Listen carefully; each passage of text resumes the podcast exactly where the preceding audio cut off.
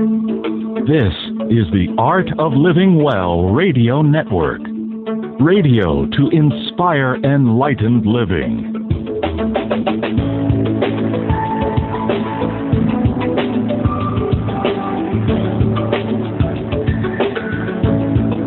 You're listening now to the Honest to God series with Aingeal Rose and Ahanu.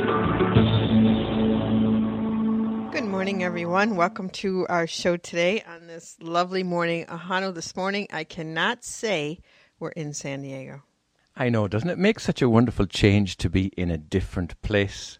Yeah, I think just for our listeners, so they don't have to hear me say, it's another wonderful, beautiful day in San Diego. But I do have to say, it's a beautiful day in Santa Barbara, Ahanu. And boy, does that make a difference, doesn't it? A short few miles away It and does. a whole different energy. It is. Whole different energy, whole different atmosphere, and uh, Hanu and I are here for the weekend because we will be on a radio show later today, or not a radio show, a television show calling called Bridging Heaven to Earth, and it was uh, we're looking forward to that. It's our first actual TV show, Hanu, but I find myself being all concerned about what I'm wearing and if my toes are done and my fingers are done and all of that stuff that I don't have to worry about on these shows, Hanu. Do you know what I found was interesting about this place, Santa Barbara, California, was that it actually was the movie making capital of the world in the early 20th century. And it was where Charlie Chaplin built a hotel and Jimmy Cagney owned a wharf. And Laurence Olivier married Vivien Leigh. And John and Jackie Kennedy had their honeymoon. Now there's miles of palm lined beaches. It's absolutely gorgeous. Really, really so different from the energy of San Francisco or Los Angeles or indeed San Diego. But I have to tell people about a little dream I had last night, Aingeal Rose. Oh, oh, not the first one, I hope. I know I was almost a, a sex slave last night in my dream. And the reason I'm saying it is because we have got an absolutely wonderful discussion today with a marvelous guest called Miss Timea Eva Nagy. And she's talking to us about human trafficking. And this is going to be riveting, folks. Stay tuned. She was born in Budapest, Hungary, and is the daughter of a local policewoman. And she's not only a survivor of human trafficking, but also a speaker and social advocate on behalf of human trafficking worldwide. But before we get to speak to Miss Nagy about her horrific experiences in human trafficking, we got to make a couple of little announcements. Aingeal Rose is doing a training program on the 22nd of, of February, training people how to read the Akashic Records. This is something that you really can't miss. It's a once in a lifetime opportunity. You can become a practitioner afterwards, learning to read your own records and those of your clients. Aingeal Rose, do you want to give us a little ch- discussion about that? Well, I have my own way of getting into the Akashic Records. I mm-hmm. was taught officially some years back, but since then, be- by being in the records, the Akashic field, which is the library of creation, really, you know, I found that certain things about the way I were taught weren't necessarily the way it is. So I'll be teaching my own method of how to get into the Akashic Records, and it'll be a weekend with lots of practice. So if you're interested in that, do email me at aingealrose at aingealrose.com. That's A I N G E A L R O S E at aingealrose.com. And we have also got other news. Aingeal Rose is motoring along very nicely with her book, her second book actually called The Nature of Reality, and you can pre-order that at thenatureofreality.info. Her first book, A Time of Change, is available at a atimeofchange.info. And my own book, The Reincarnation of Columbus, will be out shortly. I'm not the one that usually does the talk about that because Aingeal Rose really does a marvelous job when she praises me for this work that I'm doing. Yes, the book will be great. It's a little delayed, but that's because, uh, as anyone knows who is an author, things keep unfolding as you as you write a book, and then you say, "Well, I have to add this in and that in," and certainly that's true with my own uh, second copy. But Ahanu's got a, a date of February 11th to be finished his reincarnation of Columbus. So it's the story of the loss of his first child and how he, as a man, dealt with it and got through it. So do order that if you're interested in that. It's it very emotional, I do have to say, very powerfully emotional. How do they order that, Ahanu? Is it the reincarnation of Columbus.info? No, it's the reincarnation of Columbus.com, all one word. The reincarnation of Columbus.com. All right. So Ahanu is is that it? Yeah, we, we want to spend as much time as we possibly can today discussing this issue of human trafficking with our guest. It is such an important thing, and Aingeal Rose mentioned emotion. I'm sure it's going to be very emotional also. So, Miss Nagy's sex slave nightmare began 14 years ago when she immigrated to Canada in the hopes of fulfilling a summer position as a housekeeper or a nanny and earning a little income. And upon arrival, she was kidnapped, controlled, and kept under horrible conditions, and was forced to work in the sex trade in Toronto and the surrounding areas for three months until one day she miraculously escaped her captors. We're going to find out how she did that because that indeed was a miracle. And as a result of her experiences, Miss Nagy has founded the independent organization known as Walk With Me, Walk With Me is a community based organization established by a survivor of human trafficking to rescue and restore the dignity, freedom, and well being of human trafficking victims by providing distinctive, coordinated, and comprehensive immediate victim services in Ontario. And within the last two years alone, her organization has assisted over 150 victims of human trafficking. My God, can you imagine those numbers? And she continues to assist these victims as well as new ones every day. Timea Nagy has a true passion for providing training to law enforcement agencies, schools, organizations, and service providers so they may be able to effectively identify victims of human trafficking. She has provided training and worked with many agencies in Canada, the United States, and Europe, including but not limited to RCMP, the FBI, major drugs and vice units, and federal judges in the United States. And she has trained and assisted over 60,000 officers and law enforcement personnel across Canada since the year 2009. So let's bring on Miss Timea Nagy. Hi, Timea, are you there? Hi. Yeah. Yes, I am here. Hello. Hello. Thank you so much for coming on today. We so appreciate well, the work that you've been doing and your everything that Ahanu just read about you is is just amazing. So, where do you want to start at Timea? Do you want to go back and tell more of your story, or where would you like to start with this today? Well, first of all, thank you so much for having me on the show and just uh, listening to my bio. It just sometimes makes you feel like, wow, I did all that. and it and then when you listen to other people telling your story it's like wow that that sounds horrible doesn't it? Um but then when you live in it it's not i don't know it just sounds it feels different i guess.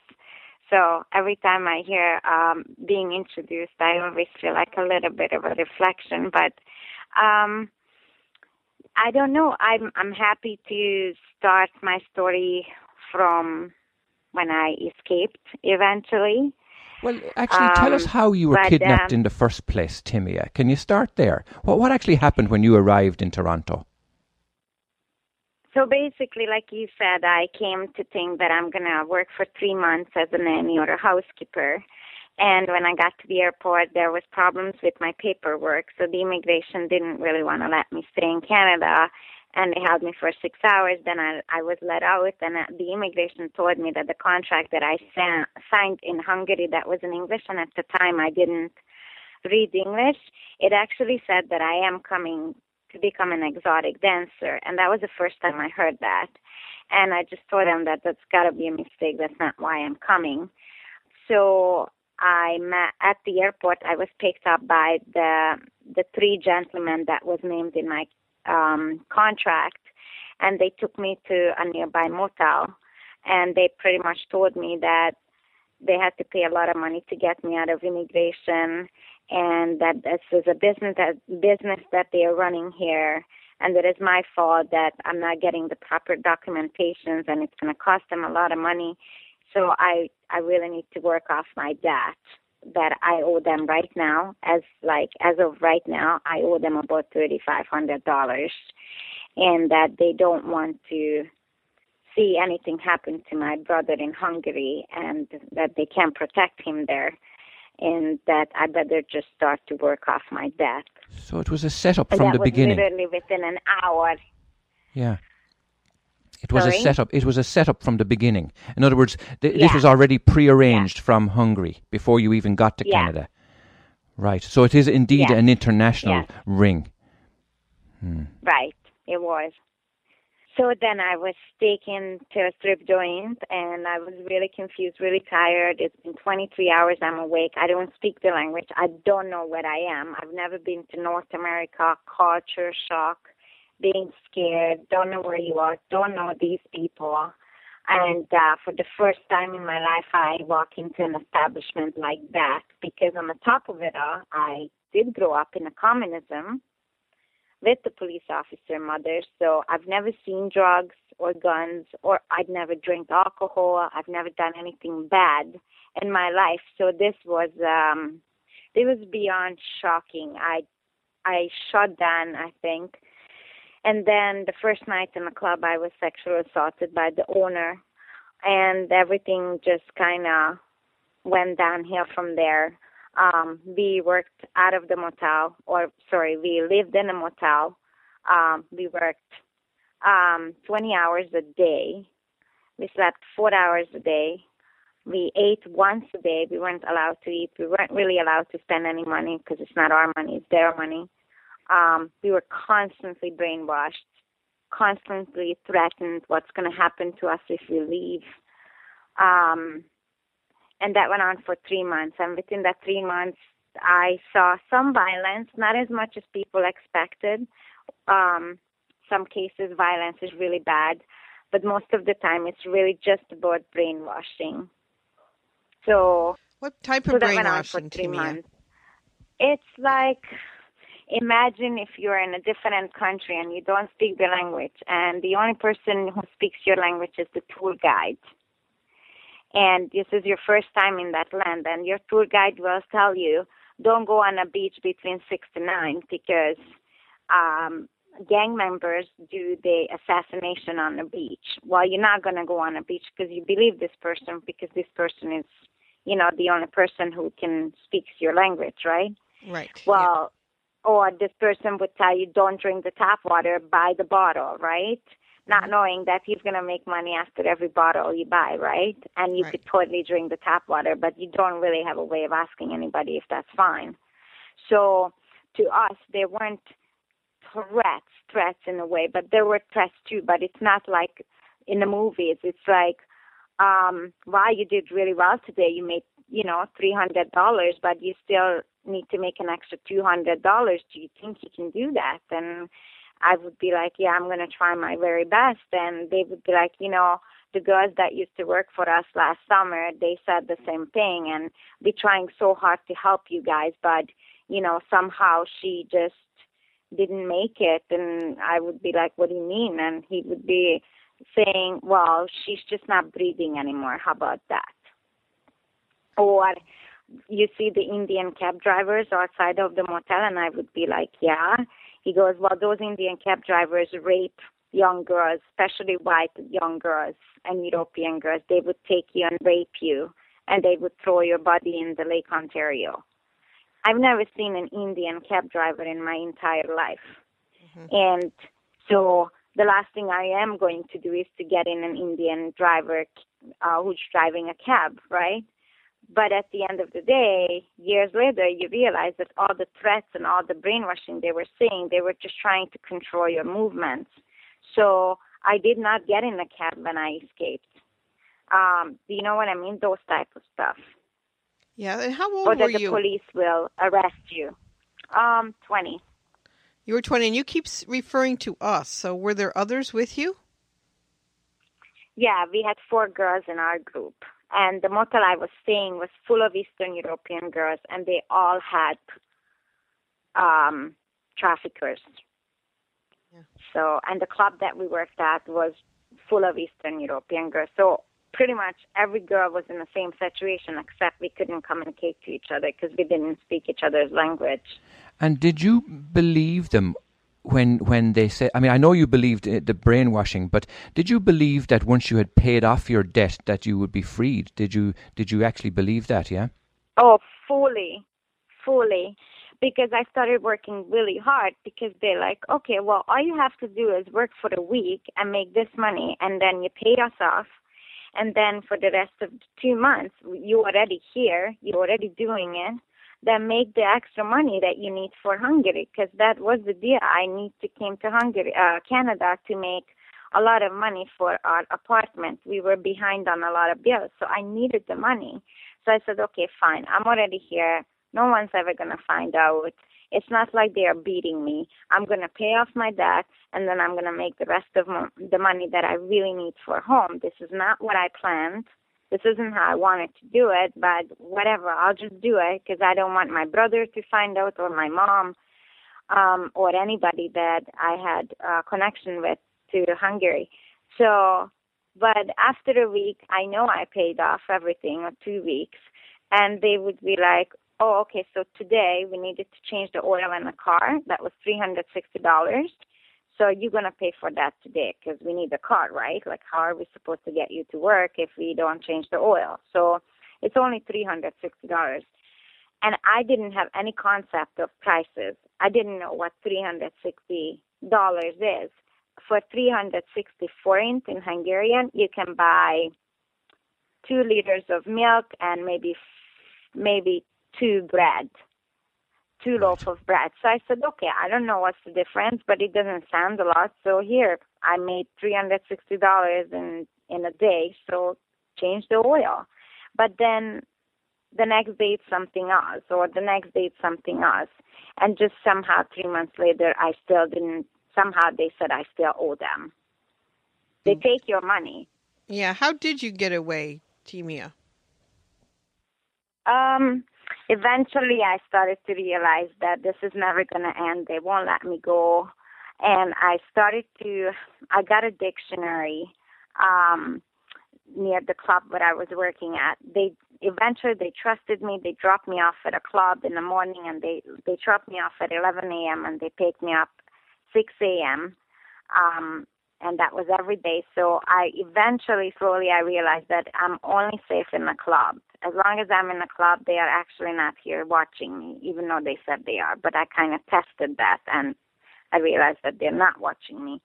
So I got a dictionary, and I started to communicate with the staff members in the club, and I just pointed on words like threat, fake, um, help, um, they're gonna kill me. Uh, please help me escape, so on and so forth. So the management and the DJ and the strip joint, they kind of got together and they communicated back to me how they're going to help me escape. So one day, um, I started to bring more and more stuff to the club and, and started to hide it in my closet.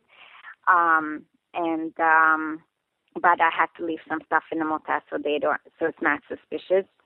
And then one day I just walked in on the front door when they dropped me off. I went through the club. The DJ gave me his house key.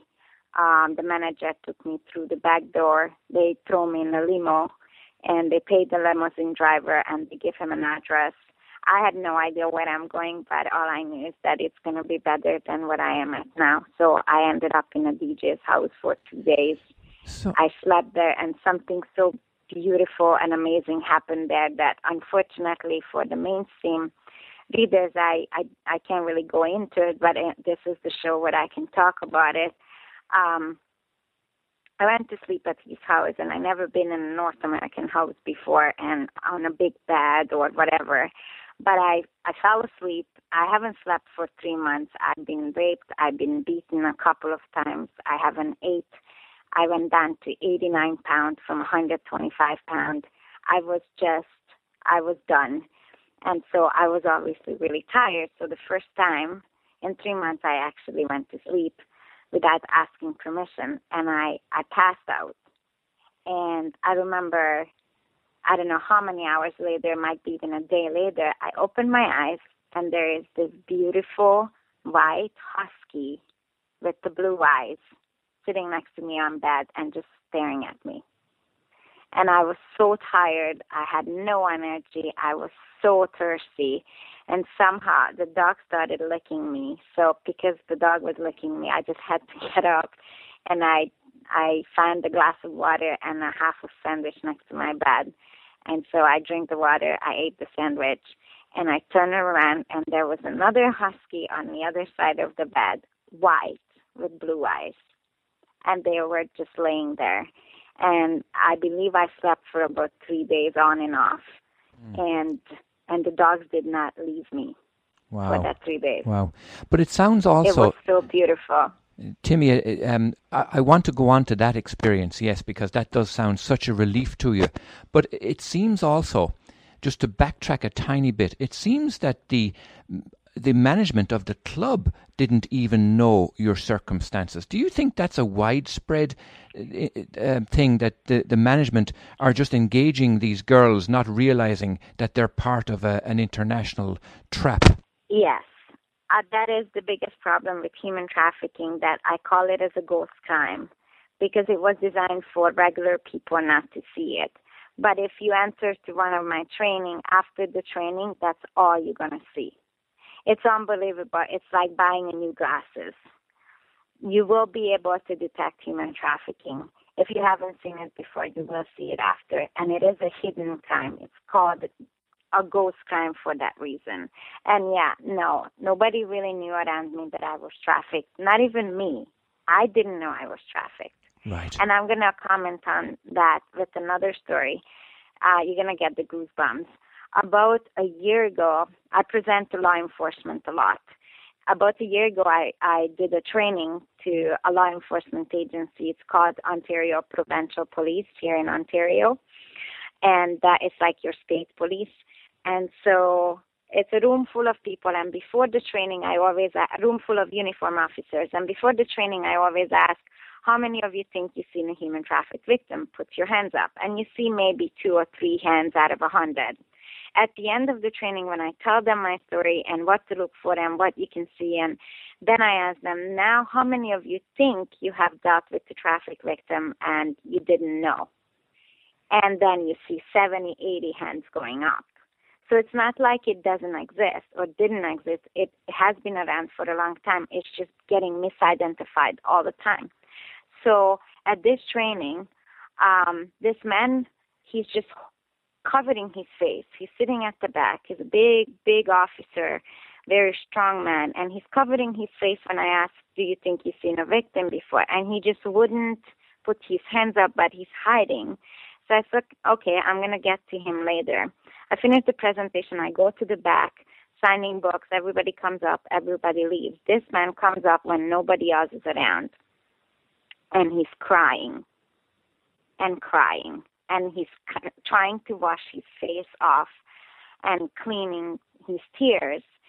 And and I've I've never seen an officer cry in my presentation. So I asked him, I'm like, well, what can I do for you? And he looks at me and he says, Remember when you asked if we think we saw a trafficked victim before? I said, Yeah. He goes, I saw you. I said, oh What? He goes, In 1998, I was assigned to watch Motel 27, where you were, uh, and doing a drug investigation. I was sitting outside of your hotel for that three months. And I saw you and your girls coming out every single day. And he goes, I had no idea that while I was sitting outside, you gone through all that to- terror and horror. And I watched you. I was there. My God. And he said to me, How can I ever live with that? Well, he didn't know, did he? So I said, Yeah. And that's what I said to him. I said, Can I tell you something? You didn't know that I was trafficked, and neither did I. I didn't know I was trafficked. I didn't know what I got myself into. All I knew is that I got myself into it. I'm going to get myself out. I didn't know I was trafficked. And I said to him, and you know what else? Now you know, and now I know. What are you going to do with it? And I found out a few months ago, I heard from his bosses that he's in schools doing presentations on human trafficking ever since. Uh, fantastic. Timea, can I go back to after you escaped and they helped you escape? Did you ever worry that you were going to be found by the people that took you, and how were you protected from them finding you?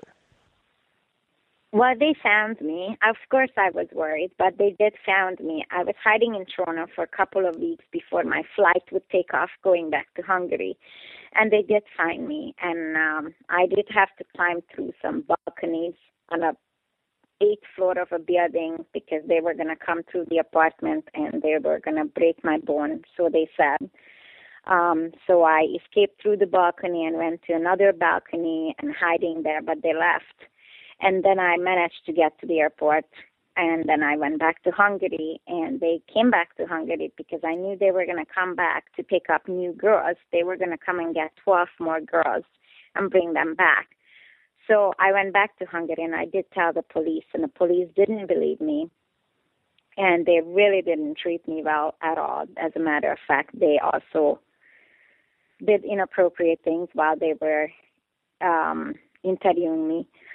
So the police didn't believe me. They also uh, violated my body in a way. Then I tried to tell my brother. He didn't believe me, and he was really angry that I didn't bring the money home uh, to pay off our debt for our apartment. Um, and my boyfriend at the time, who I was with for three years, I tried to tell him just a little bit, uh, but I was so ashamed of everything that happened to me. He didn't believe me. To this day, he won't talk to me. And um, so, and then these guys came to my house, obviously, several times, and they started threatening me over the phone that if I go back to the police, they're gonna kill me and my mom and my brother. So, um, what I decided, I just left. I left Hungary because I knew that um, I have nothing left anymore. So, I pretty much lost my life before Canada, and um, yeah, so I came back to Canada because Canada is a bigger country. I had one friend here who was a dancer who offered me a place to stay, and I was hiding. I was hiding here um, and eventually, a year later, I uh, when I spoke a little more English and I had a little more confidence, I went to the Canadian police. So eventually I found out that the Hungarian police started an investigation on them. So because of that, they actually got arrested. So they never came back to Canada. And the Canadian police started investigation about the club owner here in Canada, who was also part of it who sexually assaulted me. So I know the Hungarians never made it back, and the Canadian club owner was taken to court by me, uh, but the dr- charges were dropped because the court dragged out for six years, and uh, there was not enough evidence by then because the witnesses weren't here anymore. Mm-hmm. So well, that's how it ended. But yeah, they did came after me, but and I did have to hide for a while. Timea, did you ever find out who it was that helped you escape? Who was the owner of those husky dogs? I've been looking for him since I started speaking out, since 2009. The interesting thing is that, again, I did a presentation in that region for the police, and I told them which club I worked at and where I escaped from, and um, they came up to me after and they said, Oh, we busted that club. And I said, Really? Do you still have the documentation? Because I'm looking for the DJ. And they said they're going to look for it. I haven't heard back, but his name is Chris. That's all I know. And he's wearing a, he usually wear a country boy hat. But at the time I didn't speak English, so I don't really know what kind of a person he is other than I trusted him by some weird instinct to go and stay at his house. And he was never there, or maybe he was there, but I was sleeping. But I'm still looking for him. Wow. God, that's an amazing story. Part as well. It did, yeah. It mm. took a mm. lot of courage for him to do that to help you out. My God, that's amazing. But you know what? I'm I'm very very shocked at, and that is the fact that the Hungarian police didn't believe you, the your brother didn't believe you, and you must have encountered a lot of that. That that because you said it's like an invisible evil, that a lot of people don't know it exists. Mm-hmm yeah, that must have been very, very shocking for you too. On top of the fact that you had to cope with this terrible experience you were having, you find nobody believes you. Yes, and then losing everything I had. Yeah. I mean, literally, and then of course, hopefully we'll get into the whole spiritual part of it. But when I gone through my healing, I look back and it's just so obvious how everything was just a, such a clear cut. Like there was no hope for me to stay in Hungary. There was no it, everything just every root got killed, so to speak for me not to look back and not to want to go back ever again. Yes, yes. Now I have an uncle who left Ireland in I think it was two uh, uh it was 1908 and he never went back to Ireland and it was a source of huge regret for him. And I, I wonder about your feelings for Hungary now, considering that you went back and you had that horrible experience. Will it be possible for you ever to go back to your to your homeland? Do you think that your family will ever connect with you or even come to Canada? Well, the truth is, I have been back. I went back 10 years exactly after I left. And the other truth is that I have nightmares to this day, once a week, twice a week, about going back to Hungary and getting stuck and not being able to come back to Canada, which is what yes. happened at the time when I escaped from Canada, went back to Hungary, and everybody started hunting me, and I didn't know if I'll be able to leave Hungary and I'll get stuck and either killed or. And so I am just nervous to go back, but when I did go back, I was really nervous um, there was a lot of healing that happened, a lot of reflection, but um, it's just clearer and clearer to me why I was guided to come to Canada and live the second half of my life here instead of there. Um, and my mom came to uh, Canada a couple of times already. So we have a relationship. It's not deep, but we do. Um, things are unspoken. Things just don't have to be talked about, um, and that's that's where we are. So, but I I don't. The only reason why I still think I have to go back to Canada to do more healing, but but once I do that, I don't think I should ever have to go there again. It's just not. But that's just how I feel now. Maybe yeah. when I'm older, I feel different. Yeah, so so Timmy, I know this is there's a lot to cover today that's so important, and I I would like you now. I do. We will definitely get into the spiritual part of this, the forgiveness part that is obviously so important. But can you educate our listeners on how to identify human trafficking and, and what you do say to young people who do come over to this country? I mean, what what can you tell everyone that will help them? But that that would be um, hmm. To sum that up in the next minute, that would be really difficult. But the one thing I would like to say, though, that unfortunately, since my experience, human trafficking took a complete different term. It's it's no longer. I mean, there are international victims, absolutely, but 89% of our victims that we served, and to date now it's 280 victims, are, are Canadian girls. Canadian girls that are getting domestically trafficked. And in the United States, there are American girls, born and raised, American girls being trafficked coast to coast, city to city, state to state.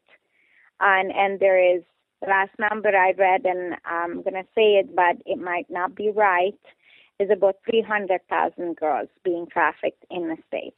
Right. And they're all for sexual exploitation. It's a totally different story than international trafficking. All right. And what is the age group, and is it only females? Um, it's not only females. There are male. There are young boys that are being trafficked too, uh, Canadian American and international. Uh, the majority are girls, and for domestic sex trafficking, Canadian and American girls, the youngest age is 13 um, however, we worked with girls that have been sold, Canadian girls that have been sold at the age of six by their own mother. And uh, so the youngest is 12 to 13 and up to 21. If you're 21, you're getting a little too old for this, unfortunately. And when they take these children, Timea, is, is, you know, sometimes you see these missing children posters. Do you think a lot of Mm-hmm. the children that are missing are are actually stolen for this purpose? Absolutely. Absolutely. I mean, I know there's many ways to dispose a body, but the amount of missing children that are there right now and the age group, it just totally fits into the trafficking situation. So you gotta wonder, and most of these, not most of it, some of these missing children are group home kids or foster home kids, and nobody really looks for them. Yeah. All right. So before you were saying how you were asking at, at a training how many officers thought they could identify human trafficking, and obviously just about none of them knew how to identify that. Can you tell us how to identify that, or or what you could say to anybody who who is Um, stolen? Yeah. So, so you can separate the trafficking person. There's international trafficking and there's domestic trafficking. With an international trafficking, there are people that are being trafficked into this country or your country for the purpose of forced labor, uh, working in a nail salon, restaurants, construction work, nanny. I mean, anywhere there is labor, right? Um, and the way you can spot is that um, how is this person getting paid? How is this person getting transferred or transportation? Is this person have the freedom of going point A to point B? Where is this person's documentations? Who's speaking on this person's behalf? And what do they look healthy? And that is the most thing, most important thing. Do they look healthy? If you go and get your nails done and you go into these Vietnam-owned shops, who's taking the money? Is the person looking in your eyes? Are they allowed to even talk to you? Uh, do you see them having lunch? Do you see them being able to free to communicate and walk around? It's just a certain body language too that you can look for. And constructions, who's getting paid? Is it the person that's doing your work, or is it the some company that you pay? And this person puts his head down every time he comes into your house and won't make any eye contact and won't talk to you and looks really skinny because he's not getting fat. So those are the main things that I would look for. Or the nanny. Is the nanny leaves the house ever? Your next door neighbor's nanny, other than going grocery shopping, and you know what I mean? Stuff like that. Well, I just want to remind our listeners that we're speaking to Timea Nagy from the organization called Walk With Me, and we're speaking about human trafficking. You're listening to Aingeal Rose and Ahanu on the Honest to God series. Timea, this experience is absolutely shocking to me. I, I have to say, I never realized. It's the kind of thing that you see in movies, but you don't realize that it's actually taking place on the ground. And I have to say, I am absolutely shocked about it. I, I'm, I'm, I'm really in, in. I can't put words on what I'm feeling as you're talking about this. But I'm also fascinated that you were able to hold your sense about you, that you were able to keep it together, and then you went on to form this organization called Walk With Me. Tell us how that happened. What actually led up to you forming this organization? And did you find people were supporting you and believing you at that time? Hmm.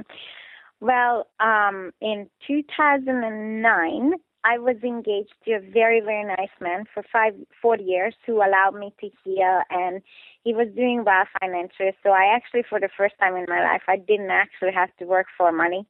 Um, I just worked because I wanted to, if I wanted to. And he introduced me to a book called Kryon. By then, I already started reading in English and so on and so forth. Um, I was about 26 by then.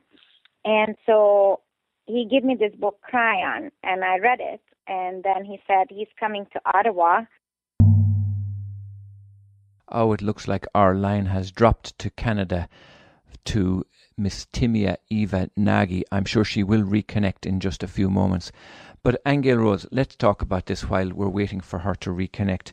This is this is absolutely shocking information, but obviously it's marvelous too to know that she has done so much with her experience, and we will get to hear the healing part of it too. But uh, in your experience, have you ever encountered anything like this?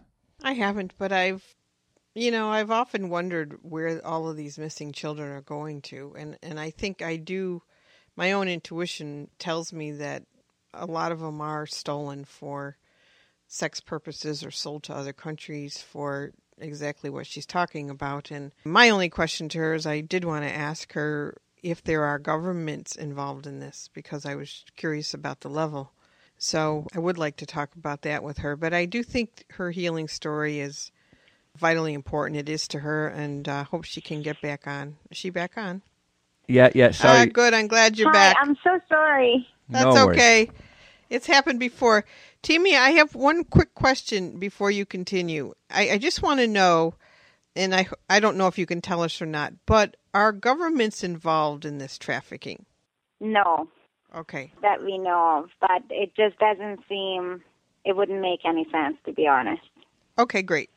Okay, so let's go back. You you were engaged to a wonderful man who Kryon book, and for our listeners who've never heard of Kryon, it's spelled K R Y O N, and it is uh, some channeled information that was came out a long time ago, and I think still still comes out today.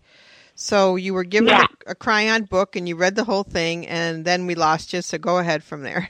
Yes, and then we went to a seminar, a channeling seminar. For the first time in my life, I went to that. And I cried the whole time. I didn't understand what was going on with me.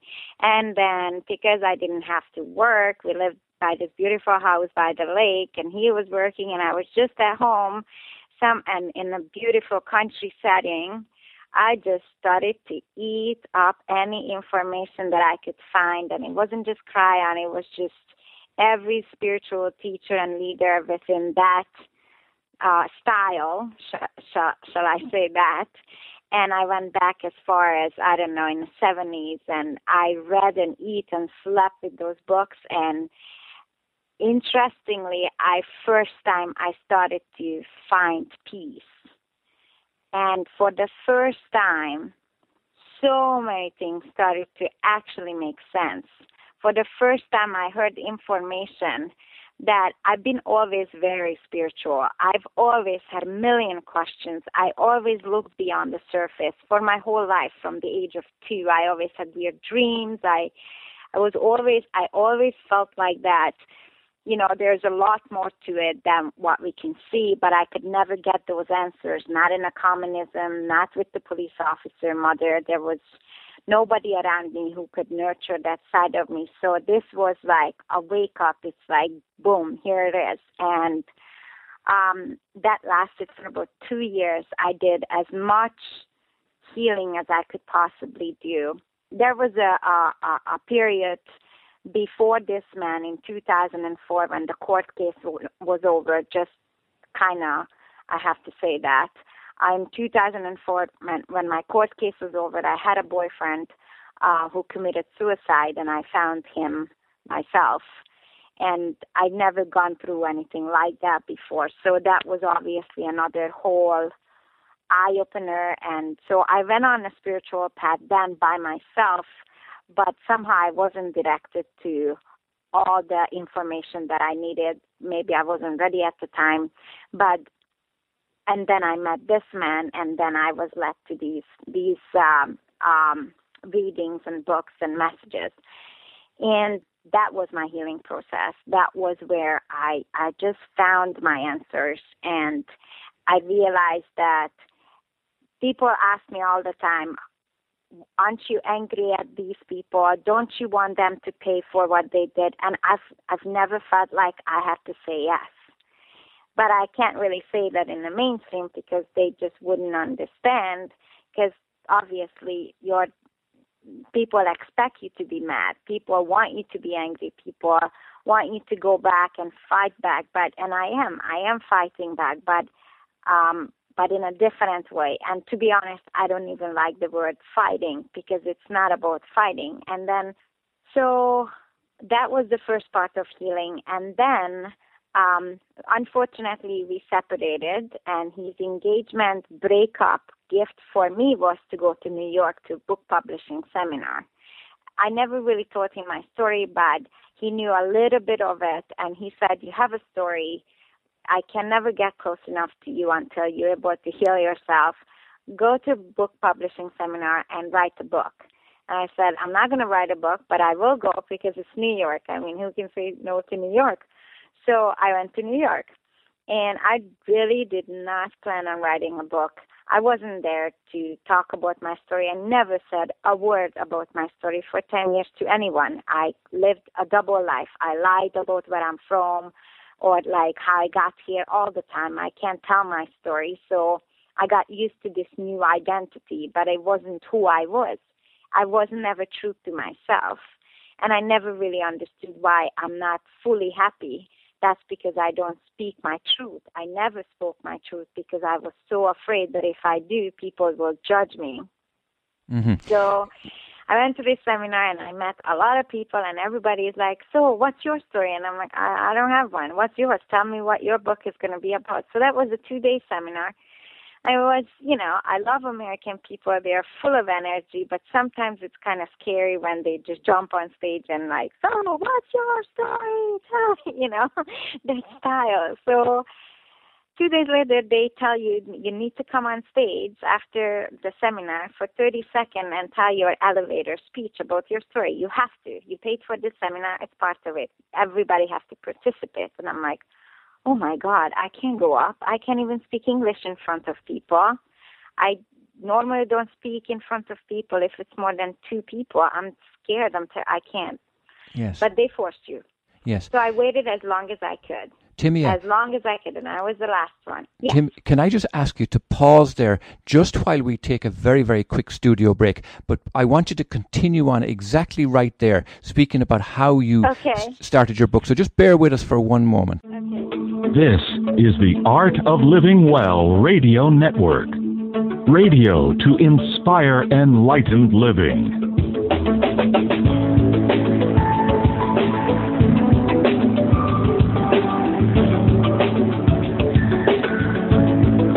You're listening now to the Honest to God series with Aingeal Rose and Ahanu.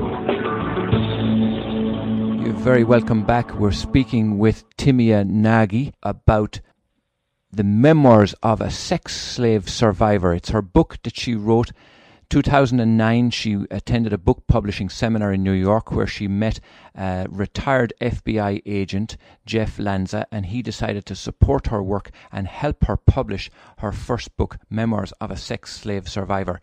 And it's a story of one person's difficult journey into the underbelly of the sex slavery trade and the personal healing and forgiveness that followed.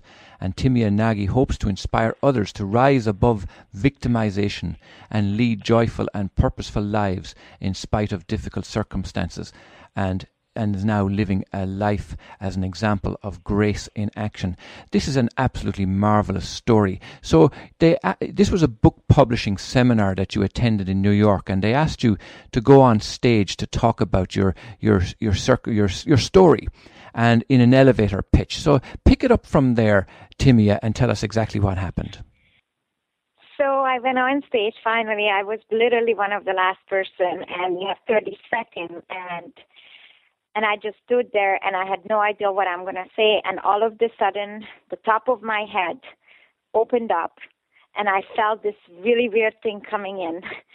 And it's as if it wasn't even me but it was still me. And words just started to come out of my mouth.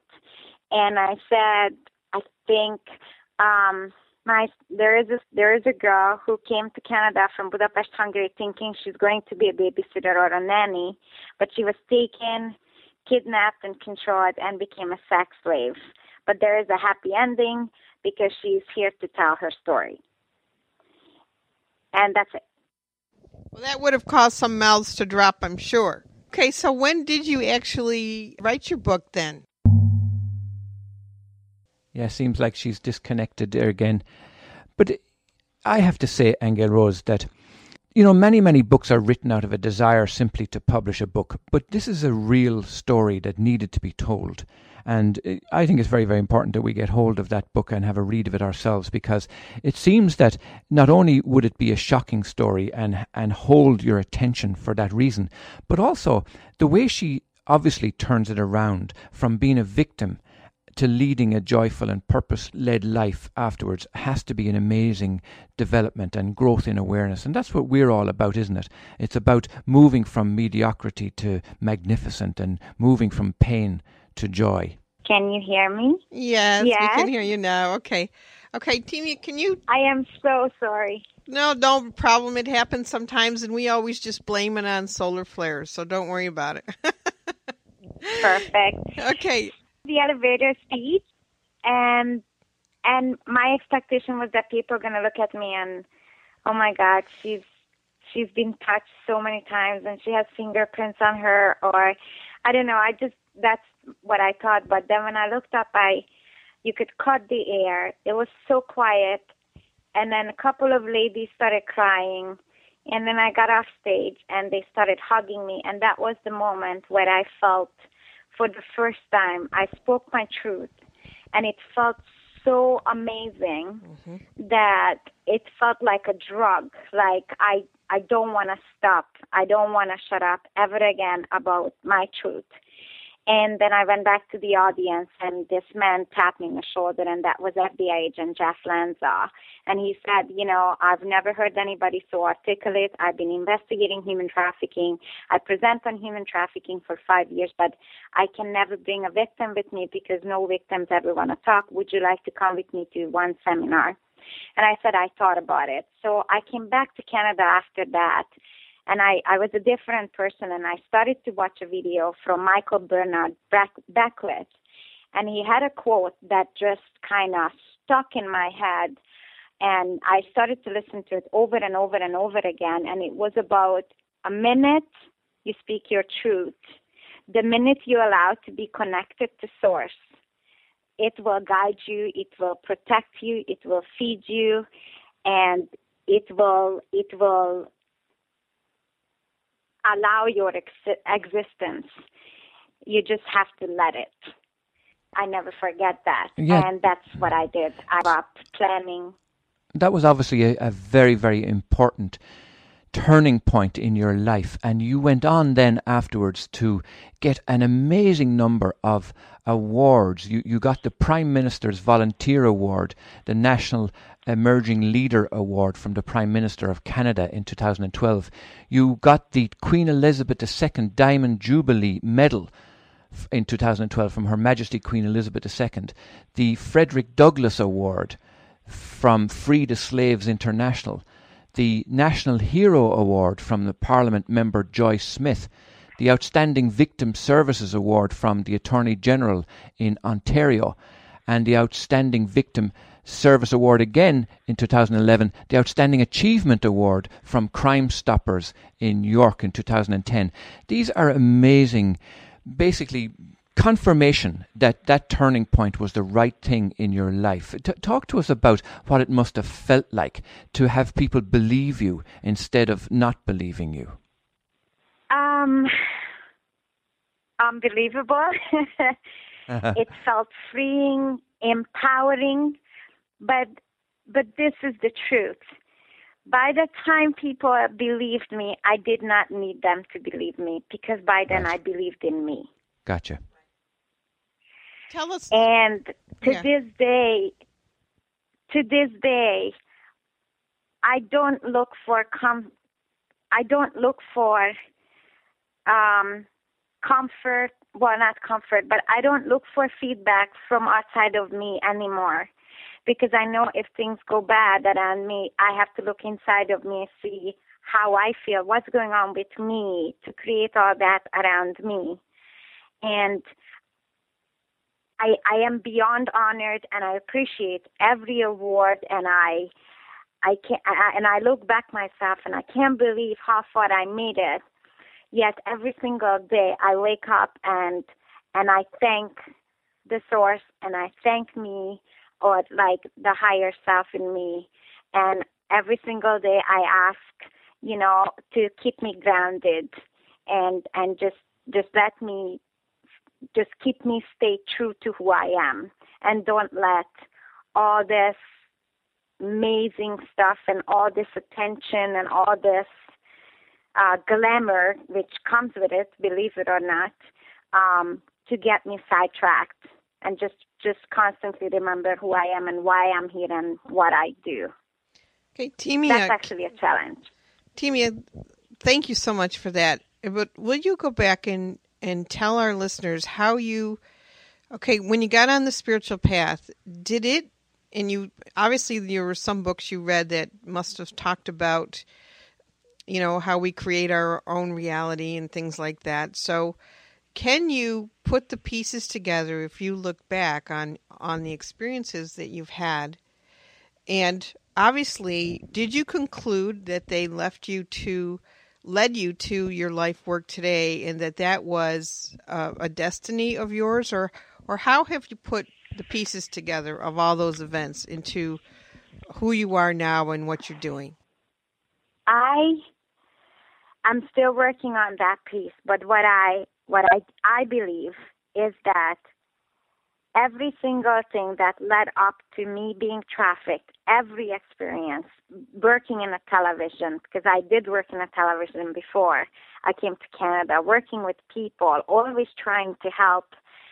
Every single thing that I've been through that led up to being trafficked and included being trafficked, every single thing. My mom is a police officer. I grew up in a police station. It was so guided that it's just absolutely beyond obvious. I was guided to come to Canada, and the part that I never talk about, but this is probably the place where I can talk about, is the love and the companion and the relationship. I've never, ever had a healthy relationship. I've never been able to heal that part of my life until I met a man two and a half years ago, and that's a whole other story.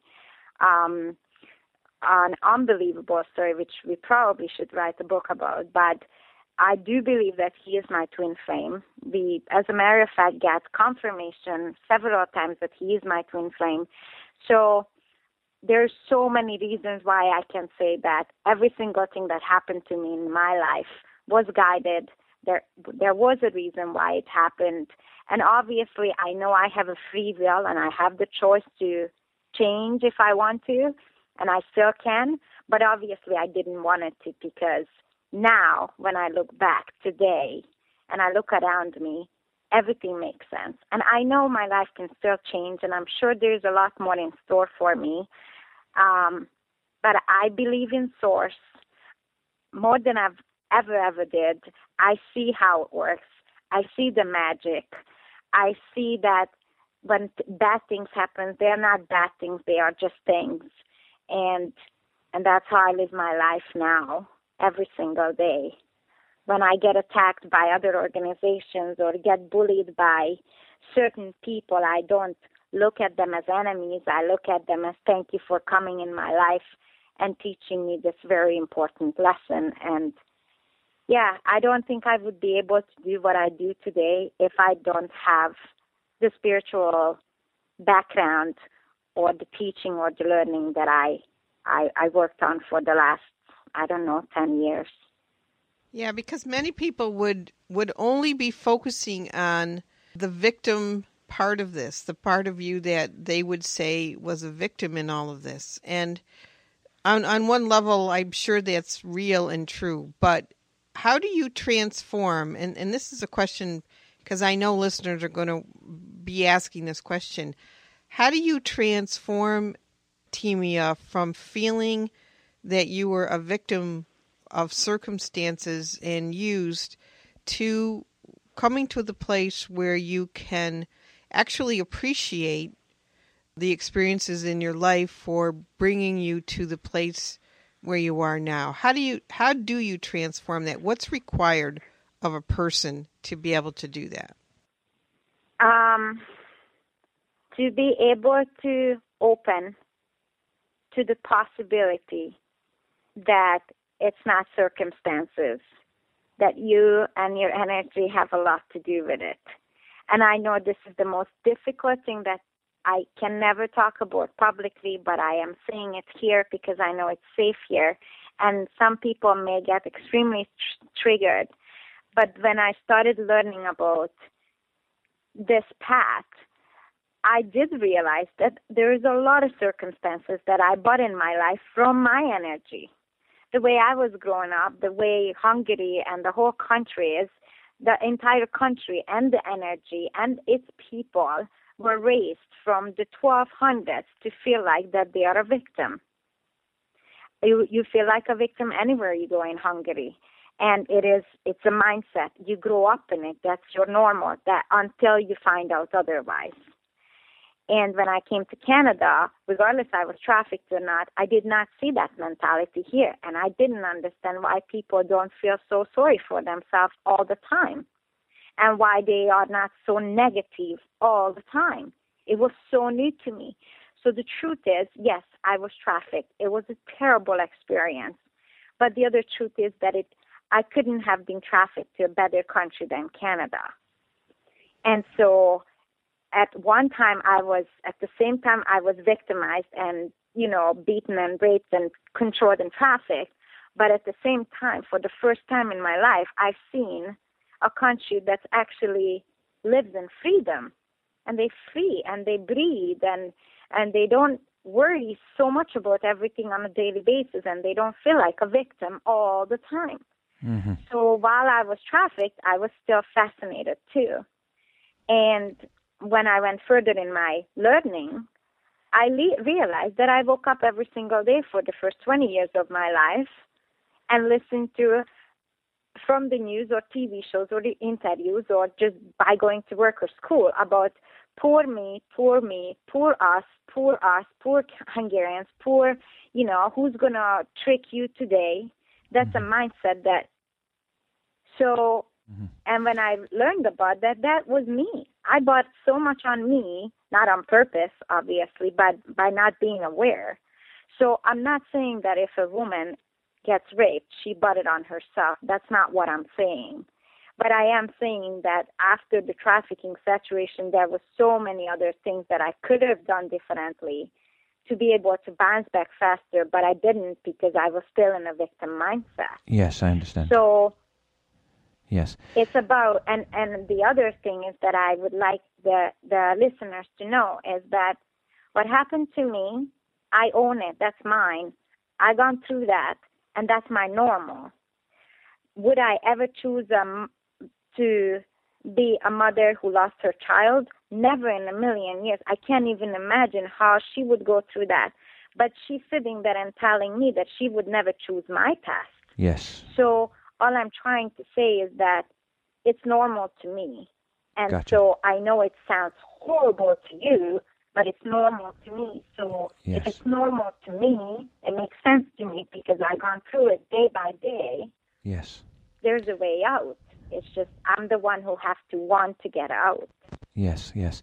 Now, Timea, you have such a high profile now with your book on the marketplace out there. You do training all around Canada, in the United States and Europe, and you do training for the FBI and major drugs and vice units and for federal judges in the United States and so on. You've trained 60,000 officers and law enforcement personnel across Canada. With this high profile that you have now, do you do you still feel in any danger whatsoever that you might be picked out again or maybe these perpetrators might target you in any way? Well, coming from a spiritual background, no, because if that's the end of my story, then that's the end of my story, and that's what I chose. Um, I thought about that even when I was hiding from my own traffickers, and this is how I see it. There's so many ways to die in these days, and I could sit there and worry about getting cancer, having a piano falling on my head, getting killed in a car accident. I mean, the possibilities are endless.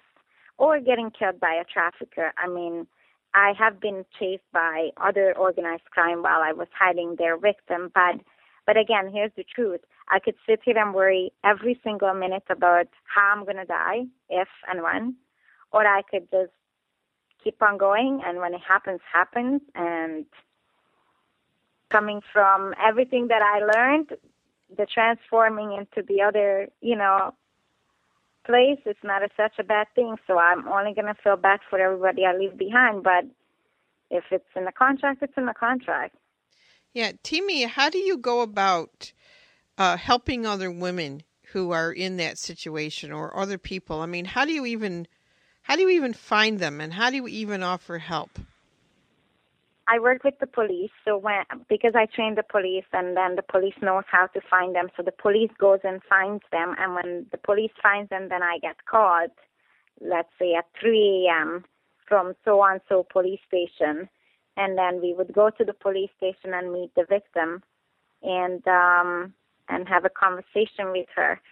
Um, again, I'm still trying to figure out if it's my personality or if it's my spirituality or the fact that I was a victim. I'm not exactly sure what it is, but I get this feedback over and over again from the victims that the minute I walk in the door, they feel comfortable and they would like to come with me. And so when that started, I established an emergency safe housing.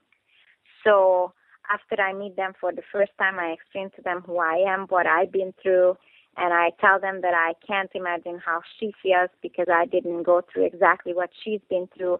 But the one thing that I'm certain that she might be exhausted or hungry and she just want to sleep. And if that's just what she wants to do, I'm more than happy to take her to this house where she can stay for three days, sleep, eat, you know, watch movies, stay in a pajama and just relax and then we'll talk when she's ready. And that's exactly what we do. We take them to the safe house, we buy them nutritious food, we let them watch Walt Disney movies or whatever they want to watch, and uh, let them sleep.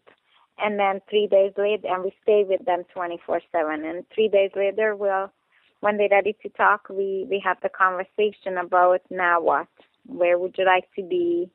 What was your dreams before this? Who are you? Inside like who were you before you were trafficked and where would you like to see yourself in a while? And then we start to we start to help her to get to the next level. Or him. Absolutely fantastic. All right how much time do we have ahanu i want to know if we can get into her her meeting of her twin. Yeah let's please go there. We have 20 more minutes Okay, Timi. Oh, that's my favorite part, and I would okay. never able to tell anyone before. All right, go ahead. Tell that story. Okay, so in 2001, I worked at a, a establishment called Medieval Times, and I was a wench. And I was hiding, obviously. I just I didn't tell anyone my story except my manager knew.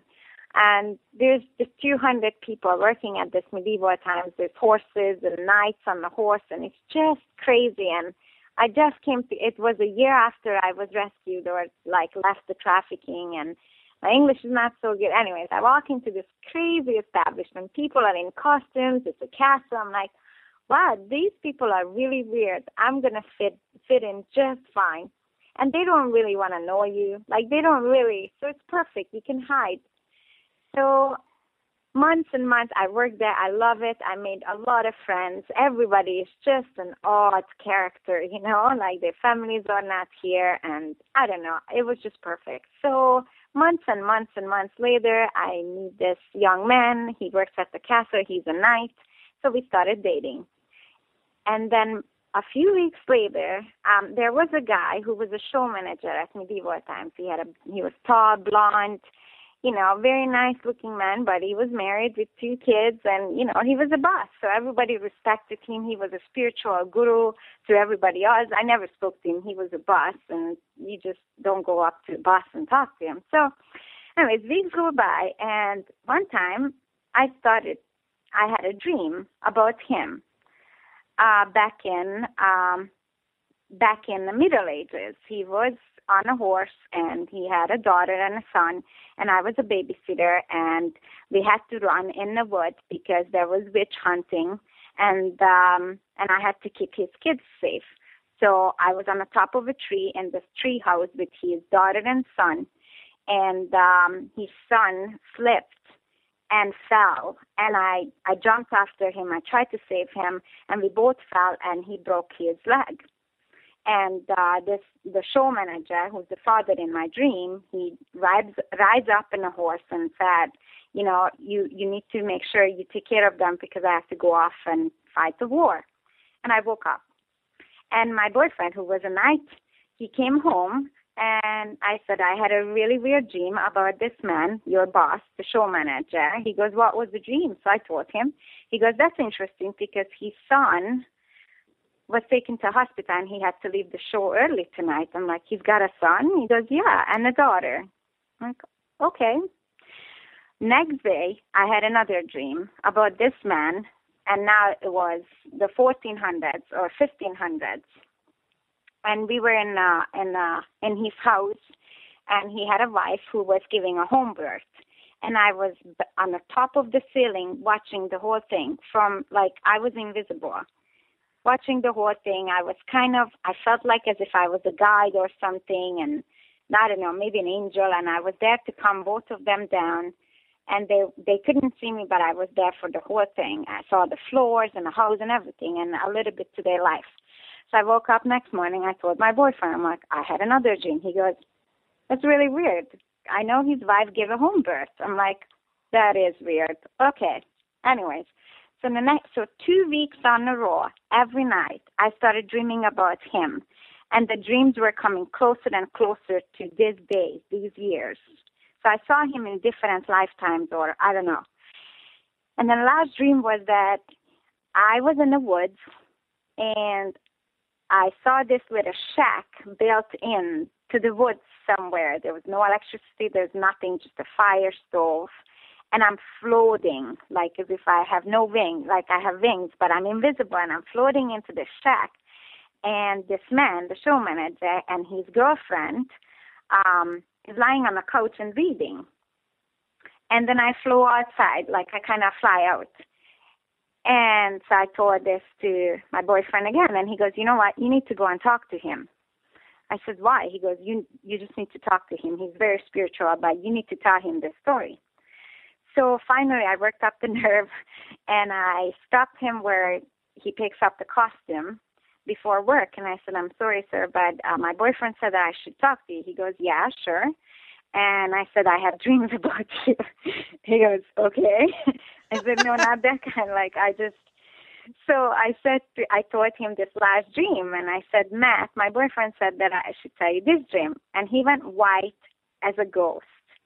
And he leaned against the wall and he looks at me and he goes, um, can we talk after the show? I said, yeah. So we talked after the show and I told him the dream again and he goes, oh, and then, and in my dream, I come out of that wooden area. I look up and I see nothing but land. But then when I look further, I see a city. Like, and it was in the 80s or something, 90s, 80s. So, and I told him that, and he said, in uh, late 80s, I think, early 90s, he was in a um, program by Tom Brown, and he was in the woods outside of New Jersey and he was with his girlfriend, who's his wife now, and they were living in a shack, and they were reading a book on a couch with the fire stove. One day, when he saw this girl in a white dress with the long black hair, and that's what I usually wear, white with the long black hair, by the door, and he got up, he come out, and there was nobody there. So we both got freaked out. We didn't know what it was at all, and um, I I stayed at Medieval Times for three more years, and we had some talk, not many. We had some spiritual talk here and there, but we never really figured it out what it was. One time I bought him a picture that I saw in the store, and it was a picture of a, a little girl and a little boy, and it looked exactly like his kids, but I never seen them before except in my dreams. And he was really shocked by it. But and that's where we left it. I left medieval times. Um, my boyfriend, who was also one of his kind of students, he committed suicide in March, and his brother died a month later, who also, I believe, committed suicide. So we tried to connect, but we didn't really able to connect. And years went on, and we started to reconnect again in 2000 and Oh, and every seminar I went, I told every single channeler, tell me what it is because I still dream about this guy. I see him getting groceries with his wife. Like I just get regular updates of him once a month, and but I don't talk to him. So in 2010. 11, I sent him an email and I said, I'm sorry, we haven't talked in a very long time, but I had a dream about you. And I, I just saw some stuff and he emailed me back and he said, I cannot believe how much you see, but that's exactly what's going on between Can We Talk? So we finally met like 10 years later again. And then we became friends and we started to, you know, read the same books again. And then we went to a channeling session together and then the, uh, we told the channeler that this is what's going on. Like I get dreams about him now every single day, and everything is accurate. And then the man said that, well, you guys are twin flames. Like that's not a rocket science. Mm, I'm like, yeah. what? Twin flames? No way. So, and then we just, yeah, and then we were friends for a very long time, and then until we weren't, and then became a couple. But that's that's that's that story. Yeah, he did get divorced in there, though. Oh, absolutely. Sorry. Yeah, he got divorced in like way before we got in touch. Yes. Yeah, so that's an incredible story, and and now you're together. Yes, we are, and um, it makes sense. Definitely, we are twin flames, no doubt. Yeah. No doubt, yes. Let me ask you, Timea, about that. You know, you did speak so eloquently and so beautiful about how your your horrific experiences led to this joyful outcome and how you were careful to say that yes we create our own circumstances and situations and so on. You choose them and you take ownership of them and you're responsible for them all and the we're, we're, of course very familiar with the whole twin flame concept. Aingeal Rose and, and, and I are twin flames also, and we've written uh, little e-books about it, and we make various posts online about the twin flame phenomena, and it's an it's a beautiful thing. So we understand completely that relationship that you have now, and do you think that these experiences that you had led up to this obvious psychic awareness that you have now. Do you, do you, understand? In other words, a lot of people ask us in our trainings and in our workshops and in our radio shows and so on, how do you become psychic? How do you get to have these abilities? And it would seem that in lots of ways, tragic circumstances actually close us down but in your case, it seems to have opened you up. It opened up your heart. It opened up your crown chakra. It opened up your psychic abilities. Can you can you talk to us just quickly about that? Because we've only got about another five minutes to the end of the show, and I'd really like to hear you, what you think about that. What I see is even with the girls that I work with, I, and I heard this before many times. People told me all the time, "You have it, you have it." They told me before this experience, and I was like, "What? What do you?" You just have to believe. You just have to understand that you have it. Everybody has it. It's not you, but until you believe it, you won't see it. But everybody has these abilities. Everybody has the sixth sense. We are born with it. So it's I I really just think it's you just need to believe it. And once you believe it, once you believe in yourself, there's nothing you can't do. And I think it's same with Olympics and actors and like anybody who succeeded, the only thing they did is just believed and they really wanted it. So yeah, I don't know if that's satisfying well, no, that's that is actually great because you know, and I think the other thing here too is people who are uh, spiritual oftentimes think that if they're doing everything right on the path, that nothing tragic will ever happen to them. And I, I don't think that's true at all. I, I think that, as you mentioned, you know, you go through certain experiences and you know, you may know a little bit of my history because we do have a common denominator between us. And you know, I know that I know that a lot of my deepest growth actually did come through various tragedies in my life. And I, I have gone through a, a place in my life where I've said, well, I wonder why I I chose that. I mean, I wonder why I chose to learn and and grow spiritually through tragedy instead of something else. But I think what I've come to for myself anyway is that those experiences allowed me to feel deeply at such levels that I think I probably did have a, a contract to learn compassion for other people and understanding because I, by going through the various things I've gone through, I've certainly become very, very compassionate toward others. And mm-hmm. I just, mm-hmm. I just think that that was my, probably one of my lessons that I needed to learn this life was compassion for others and, and to be able to understand people without the judgment, you know, that, uh, whatever mm-hmm. somebody goes through, you, you just have the ability to feel deeply for them and love love them at a level where there there's just no judgment really you know it's it's just what can you and, do? yeah. Yeah. How can you help? What can you do? Sometimes what the help is that you just you just listen you know? I mean there's but for you yourself Here's too. the, yeah go ahead. This is to kind of put an end to it in a spiritual way.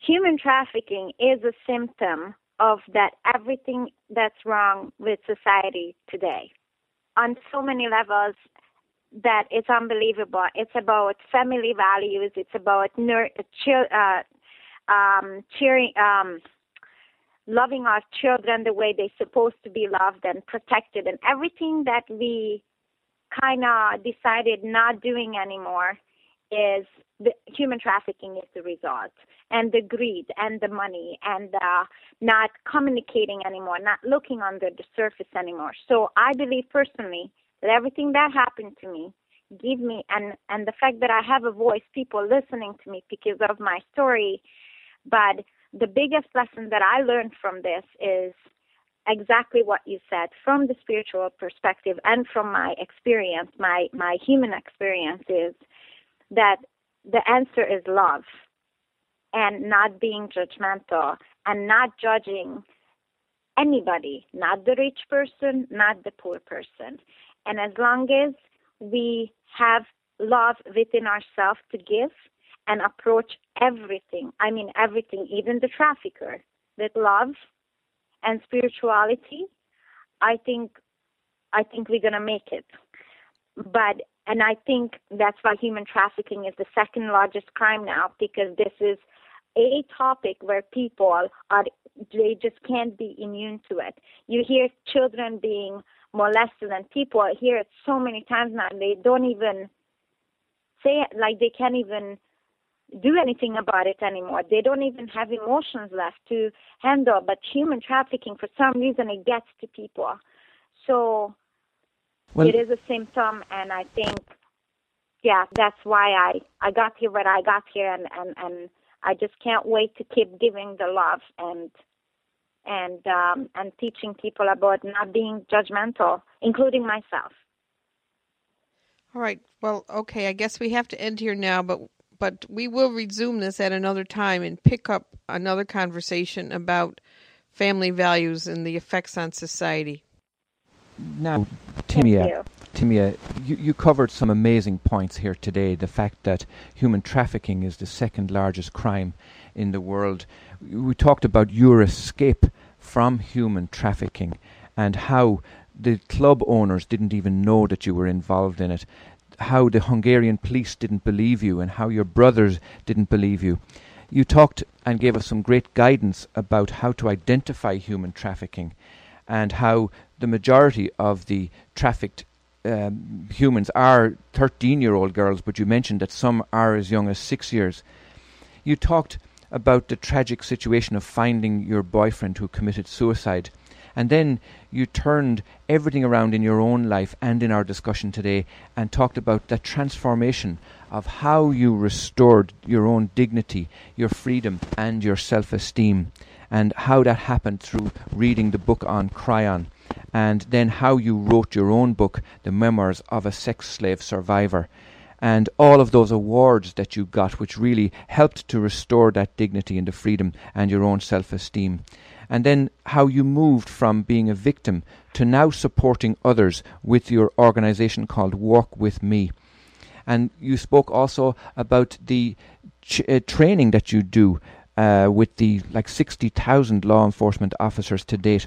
And you talked to a wonderful lesson about not worrying about how you're going to die anymore, not feeling that you're you're being chased or that you're going to be murdered as a result of you coming out and speaking openly about this. And then that transformation continued where you talked to us about how you met your twin flame, the dreams that you were having of your past lives together, beautiful story, and that growth of psychic awareness, and how trafficking is an example of what's wrong with society today. And then you finished with speaking about how the answer is love and not judging anybody. I have to say, I've been amazingly impressed by your transformation and how you were able to cope with all of that and turn it around. And before we finish, I'd really like you to give out your contact details, your Walk With Me organization, so that if anybody is listening who feels the need for support or help with this, they can contact you. Can you go ahead and give your website? Yes, thank you. The website is a little complicated, so the best thing I would suggest is just Google Walk With Me Canada Victim Services. And you will get to our website. We are all this. So Walk With Me Canada Victim Services. Thank you so much, Timea. You were an absolute pleasure. Thank you so much for coming on. Oh my goodness, what an honor and what a pleasure. Thank you so much for having me on your show, and I hope to talk to you again soon. Hope we can meet someday. That would be lovely. Okay. I can come and do this show live in Santa Barbara. okay. All right. Bye bye. Until you. next, Bye. thank you and God bless. Until next Saturday at 8 a.m. Pacific time, we send you our love, our blessings, and thank you for listening to Ahanu and Aingeal Rose on the Honest to God series. And as we say in Ireland, Slán agus Benacht de Liv Golair. This is the Art of Living Well Radio Network. Radio to inspire enlightened living.